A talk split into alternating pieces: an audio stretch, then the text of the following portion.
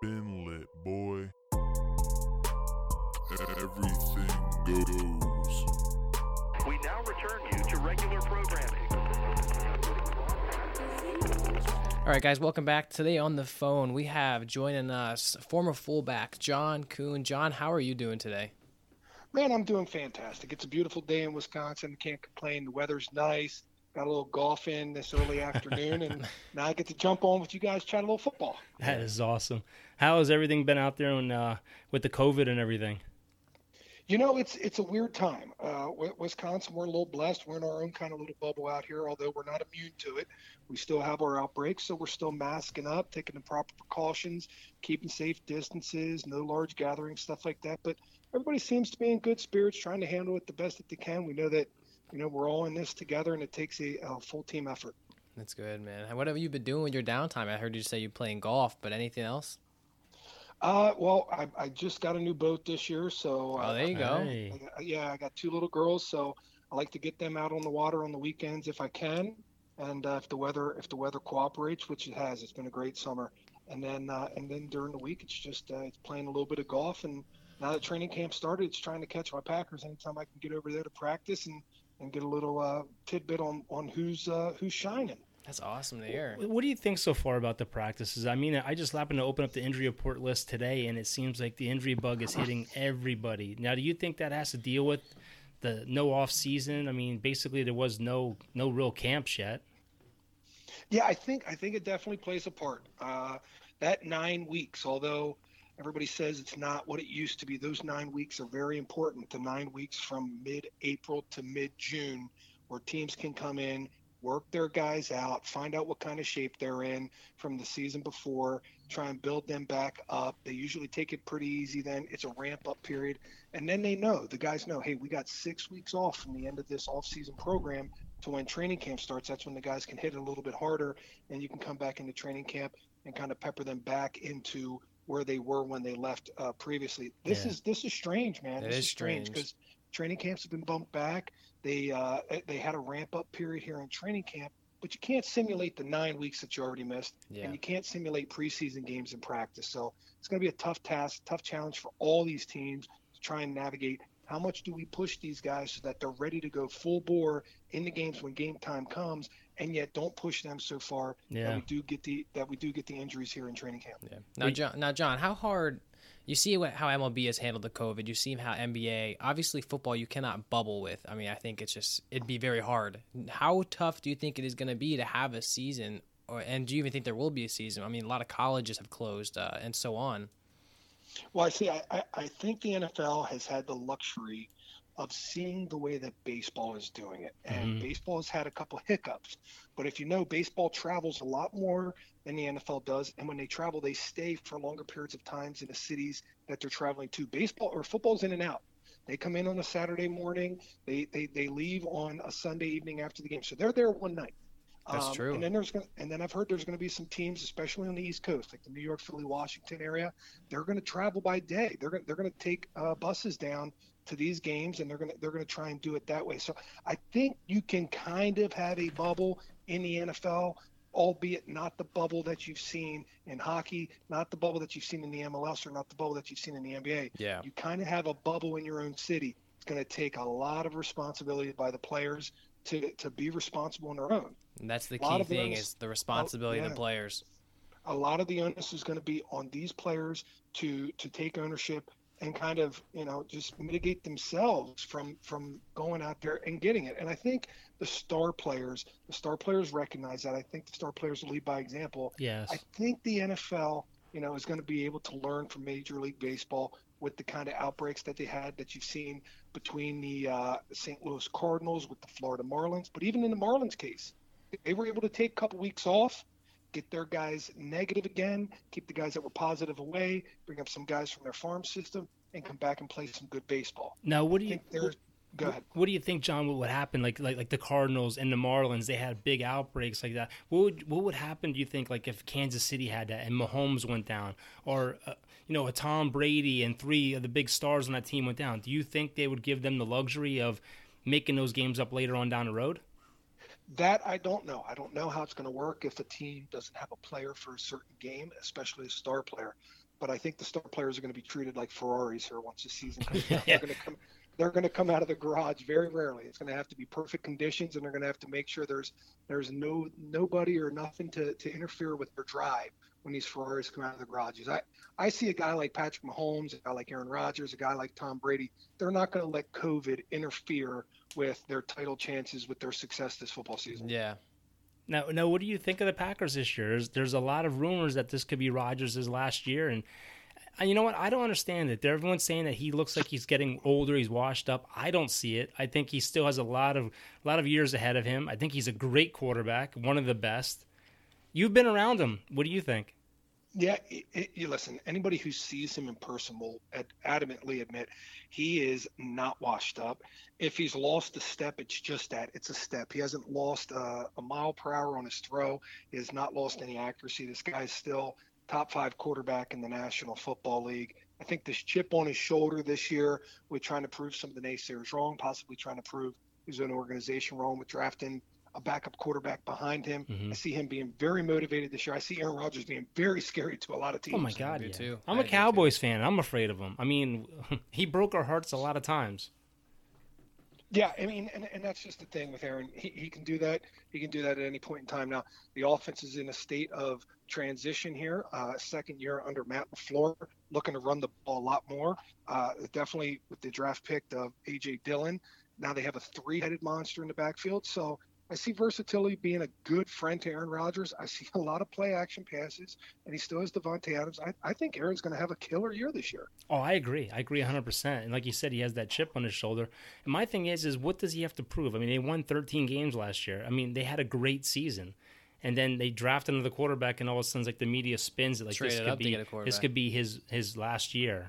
I just I don't. Well, there was there was many years for Aaron Rodgers where he had a top ten offense and not a top ten defense, and the team had underperformed. Whether that was a ten and six record Mhm. and an early exit from the playoffs, or whether that was the last two years under Mike McCarthy when they had when they were riddled by injuries and did not make the playoffs. That th- those those kind of go against the quarterback. They, those those go against the guys who sign these big contracts. But quite frankly, if you really watch the game, if you see the game, it's not because of Aaron Rodgers.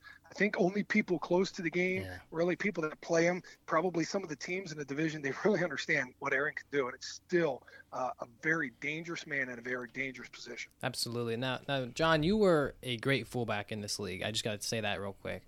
Um, Thank you. But in the NFL, why do you think we're seeing less fullbacks in this game? Do you think the game is just developing into more of a passing league where you're not really seeing a lot of heavy runners? I think there's only 14 fullbacks right now that have multi-year contracts in the NFL. Yeah, there's a couple things at play there. Number one, I do think that the rules of the NFL um, protecting the wide receivers, protecting the quarterbacks, do lean towards throwing the football more and uh, and take away a little bit from what the value that the fullback has as a lead blocker. Um, the second thing is, I wouldn't necessarily say the multi-year thing is is a big deal for the fullbacks because fullbacks in general haven't had big contracts, haven't had long contracts. I myself, I played 10 one-year contracts out over my 13 years Oh, in the NFL. wow. So I, yeah, so I don't look at multi-contract uh, or multi-year contracts as being a big definition for who's in on the fullback. I just think teams try and find one that's good. If you find one that's really good, then yeah, you got to lock them down like a Juszczyk or uh, or somebody like that. You, you definitely have to lock Yeah. down. Aside from that, teams feel like they can have a plug and play guy. They can use a tight end. They can use an H back type, and, and some teams have flirted with that. In the end, though, I think you look at some of the teams that run the ball very well. You look at the Patriots the last few years with Pat Devlin. You look at Kansas Mhm. City, even with uh, Sherman out there. And then uh, once again, I, I got to go back to the 49ers because their run offense is incredible. It and what is. they do with Juszczyk is is is great. I I see it making a comeback, all, not back to the glory days where you had Alstott, Lorenzo Neal, and all those guys leading the way, but I think it's going to make a comeback to where the fullback is still a viable option in a lot of teams. Well, you know what? The two teams that used the fullbacks the most last year was New England and 49ers, and they were undefeated for like the what first six, seven weeks. Yeah. Yeah, But it, to me, it's a very important position because you guys not only protect the quarterback, you open up holes, and plus you go out and you make you make big plays down the field. Well, the, the fullback as the position is kind of transitioned.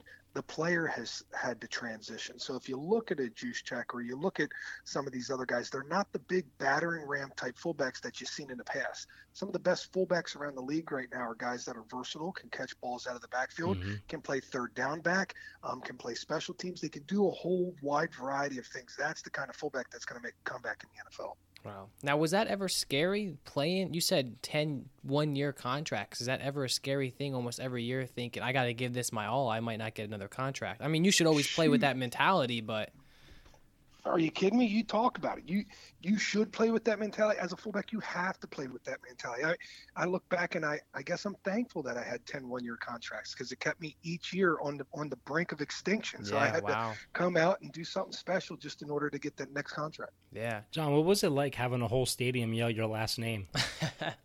It was pretty cool. Um, yeah, I, I, I can't imagine there's a whole lot of fullbacks uh, when they're done, when it's all said and done, can say that they were a fan favorite. But the Packer fans were great, and, and they traveled very well, and uh, they supported me tremendously. I, I'm super thankful for it. Now I'm a, I'm a big Saints fan, so I got to I got to watch you for a little bit there. But I mean, you think about the quarterbacks that you personally got to play under: Drew Brees, Aaron Rodgers. You know, you hear about you, I mean, you hear about the worth ec- work ethic that these guys put in. I mean, as a player, did you truly see that on the field? How hard they work day in out? Yeah, absolutely. And they're all a little bit different. You know, you, you talk about Big Ben, and, and he kind of relied on his size and, and being able to ad lib the play uh, early on in his career, especially when I played with him. And then Brett Favre, I mean, he was just the gunslinger. He could just throw it all around, and he knew the game at, at that point in time when I played with him better than anybody else. So he would make checks and keys that nobody was ready for, and he'd make the most daring throws that anybody could imagine.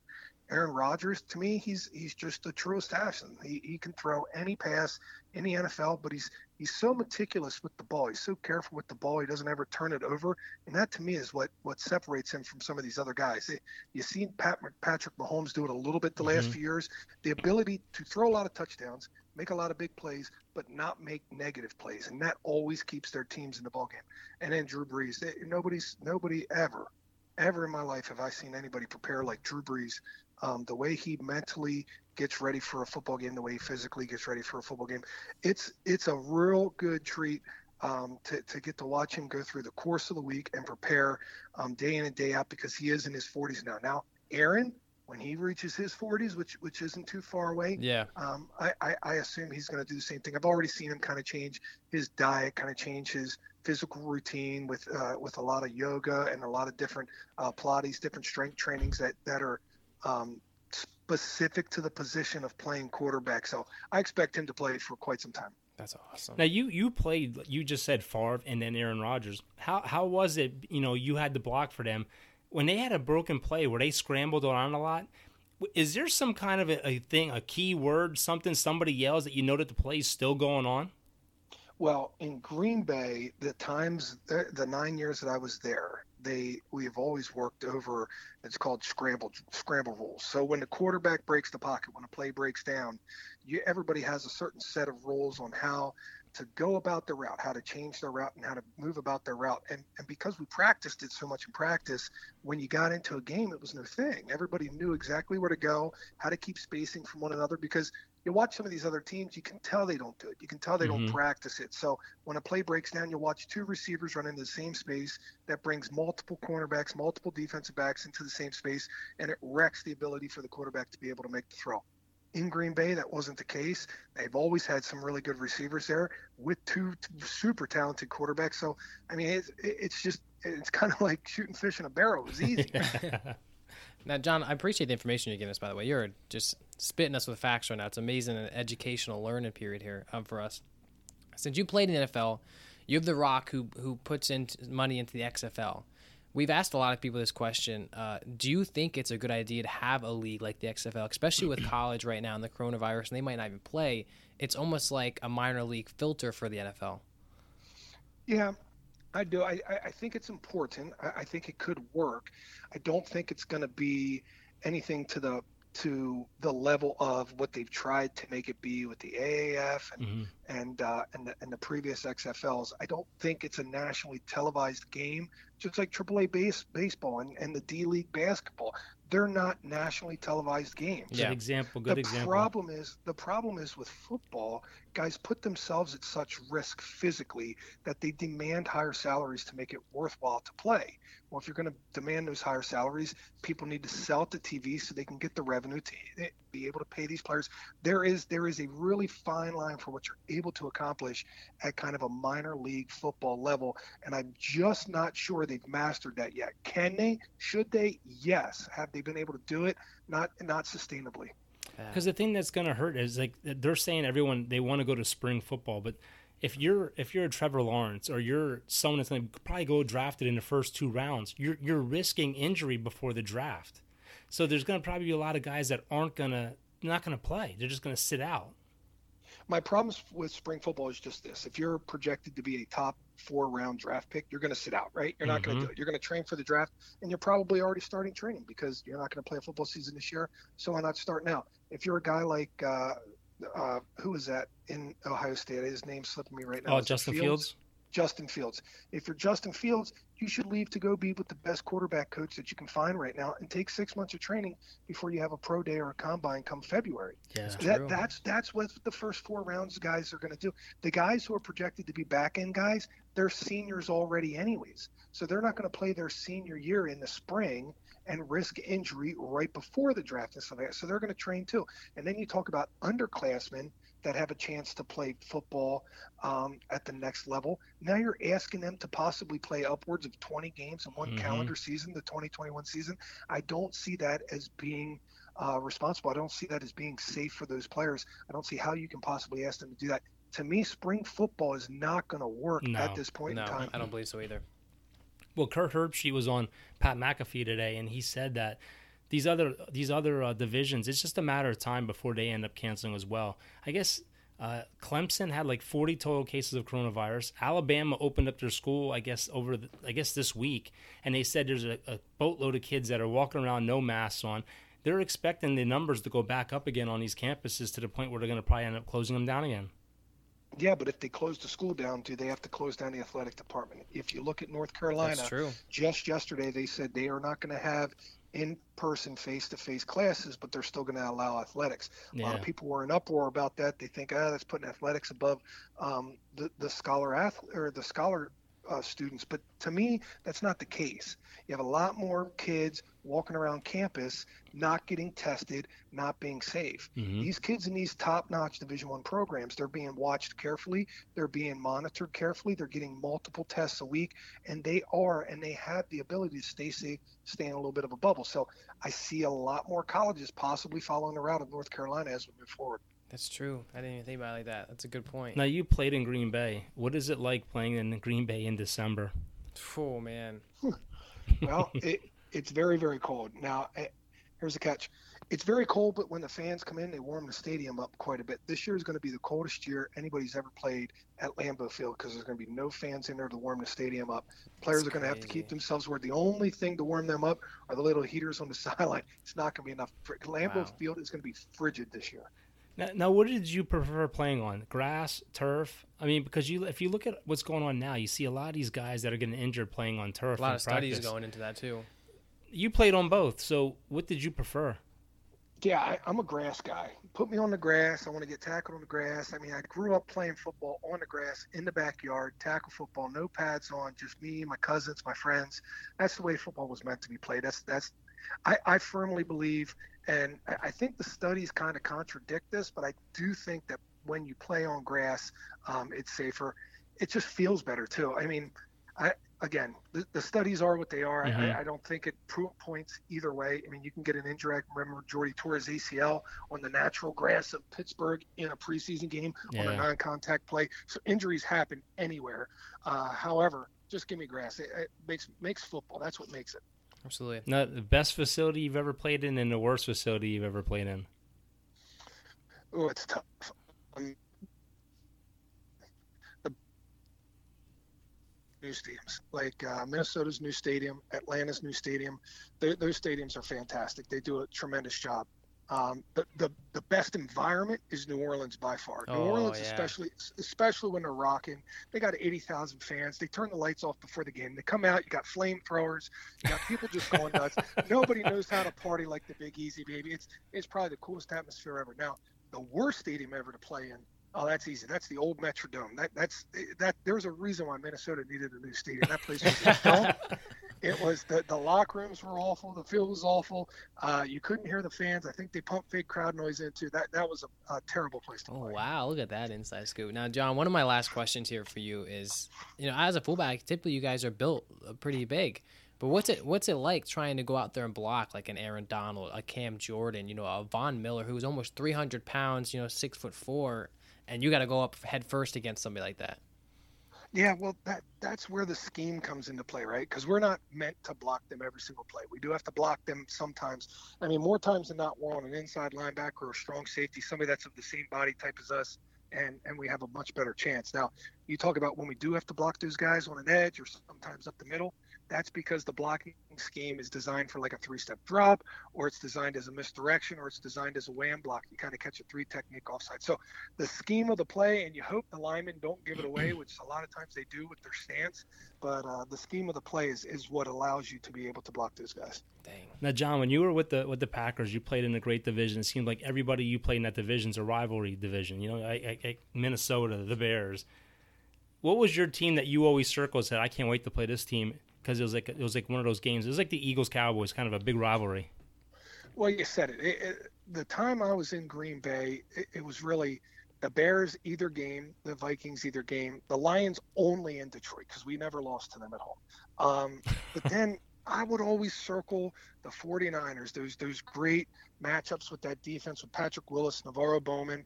I'd always circle the matchups with um, the Seahawks with that great defense out there with Bobby Wagner, Earl Thomas, and the Legion of Boom. Yeah. Those were always the games that we were looking forward to play because those those cross conference the in, the, the in division rivals it, that that that's never going to change. If one team's having a down year, the other team's having an up year, they're always going to be hyped. The big ones we wanted were the ones versus ones. We wanted the big time Mhm. teams cross conference so that we could really see what we had. yeah. Now, when you when you when you sign up to a, with a team like the the Packers, I mean, do you automatically jump into that mindset that hate the Bears? No, I mean that's something that you learn over time. the Packers, the Packers did a good job though, and our coaching staff did a good job of letting everybody know what that rivalry meant when we got there. I mean, you don't know what it is. I mean, heck, I, I grew up on the East Coast. I I knew nothing about the Midwest. I didn't even know really where Green Bay was. I knew it was in Wisconsin. Didn't really know Green Bay was an actual bay until I got here. So yeah, because you find went to a lot, uh, you learn a lot. you went to Shippensburg, right? Because we're we're right out here. What? We're not far from Shippensburg, No, we, we live in it's called Whitehall. Whitehall, Uh, Pennsylvania. But we're like maybe we're not too far at all from it. So I thought that was pretty cool hearing that you went to Shippensburg. Yeah, I don't know where Whitehall is, but yeah, so so you know, I mean, Shippensburg, it's probably no different than Whitehall. They're they, the only people in that town are the people that go to the school there. Yeah. So when I get out here to the Midwest, I, I know nothing about uh, the Packers. I knew nothing about the NFC North. So it, you, you learn it very fast, though, and, and you learn it by playing the games, and you learn it by the passion of your teammates. Now, I have two more quick questions for you, John. One is, what was the experience like going to the Super Bowl? You've done it twice, and what's Mike McCarthy going to bring to the Cowboys? Well, I think first and foremost, the, the, the Super Bowl is everything it's made up to be, and then more. Uh, you, you talk about you spend a whole week at the game, and it goes by faster than you know just a normal game weekend. It flies by. You're you're locked in.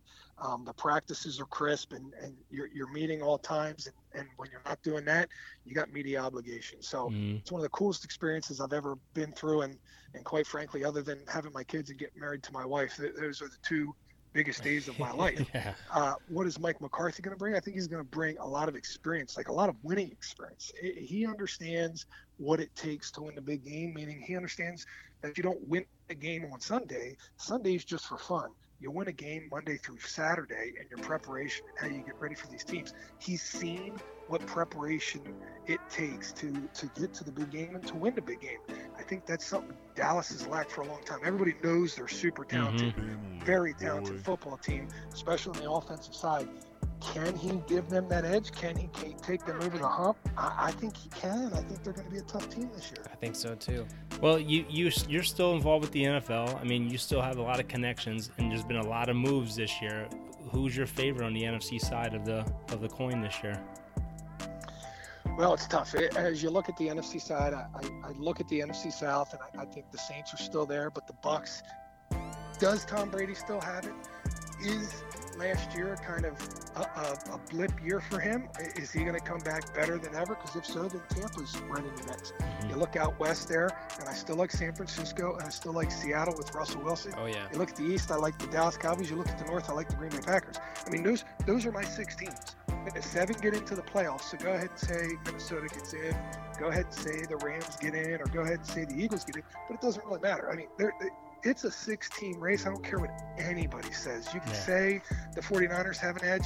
I just don't. I, I don't believe so. If you think about it, they were one yard away from being a five seed last year. If they're five seed, I don't think they make the Super Bowl. My hot take was actually I think Arizona's going to win that division over there. Oh, with all the weapons they got this year. That's a super hot take. All right, John. We want to say thank you so much Thank for you very uh, just much. joining us tonight and uh, just giving us a very educational podcast today. No problem. Thanks, guys. Hey, we hope you stay safe, man. That was John Kuhn, three times uh, Pro Bowl, two times Super Bowl winner. Let's try to say that five times fast. That was a mouthful, but that was amazing. That was good. Very, he was very specific with the Oh, yeah. things that he talked about. It was very intriguing. It's cool that you know, even though that you're retired, you still have connections with the football. You can he can go up to uh, Green Bay probably anytime he wants and just walk right in there. Oh yeah, you could tell he's still a huge Green Bay fan because that's Yeah. all he wanted to talk about. It was pretty cool though. Yeah, but you know what? He's played with some of the best quarterbacks ever: Roethlisberger, Favre, Rodgers, and Brees. I mean, all Hall of Famers future. So, And it's- it was a everybody, and everybody that we've uh, that we've had on, Rob Ryan, uh, uh, him, uh, just I talk about Drew Brees, man. Just always good news. I know it makes your day, but that's why I threw in what would the Mike McCarthy do for the Cowboys. That was cool, I- too. I, I think I think Mike McCarthy, what he's gonna bring. I mean, you, you see, there's a lot of changes already down there. I mean, for one, you have Dak Prescott and all the quarterbacks in red jerseys. They never wore red jerseys before, and I just think that uh, Super Bowl champs coming 2020. Yeah, that, was, uh, that had to be awesome. That, that had Oh, to be awesome. Pack- Especially, especially if you got a, especially if you got like a handoff and got a first a Yeah. touchdown. Yeah, he was very athletic. Great, great, great. I think he had 19 Fullback. touchdowns and like nine receiving touchdowns. I had the stats up. I just put it away. Yeah. It was pretty cool. Well, that's all I got for tonight. Flyers, Flyers won again. We'll Up. get this up. Uh, we'll get this up really fast for you guys. Um, check it out. We are hit. We are getting a lot of followers right now on Instagram, Twitter. We hit a thousand people, baby. Yes, Let's did. go. Yes, we did. Uh, we're thankful for everybody who's been supporting. Uh, we love you guys. Continue to share the love. Uh, this will be up on all platforms, and we hope you guys stay safe and enjoy the rest of your week. Peace.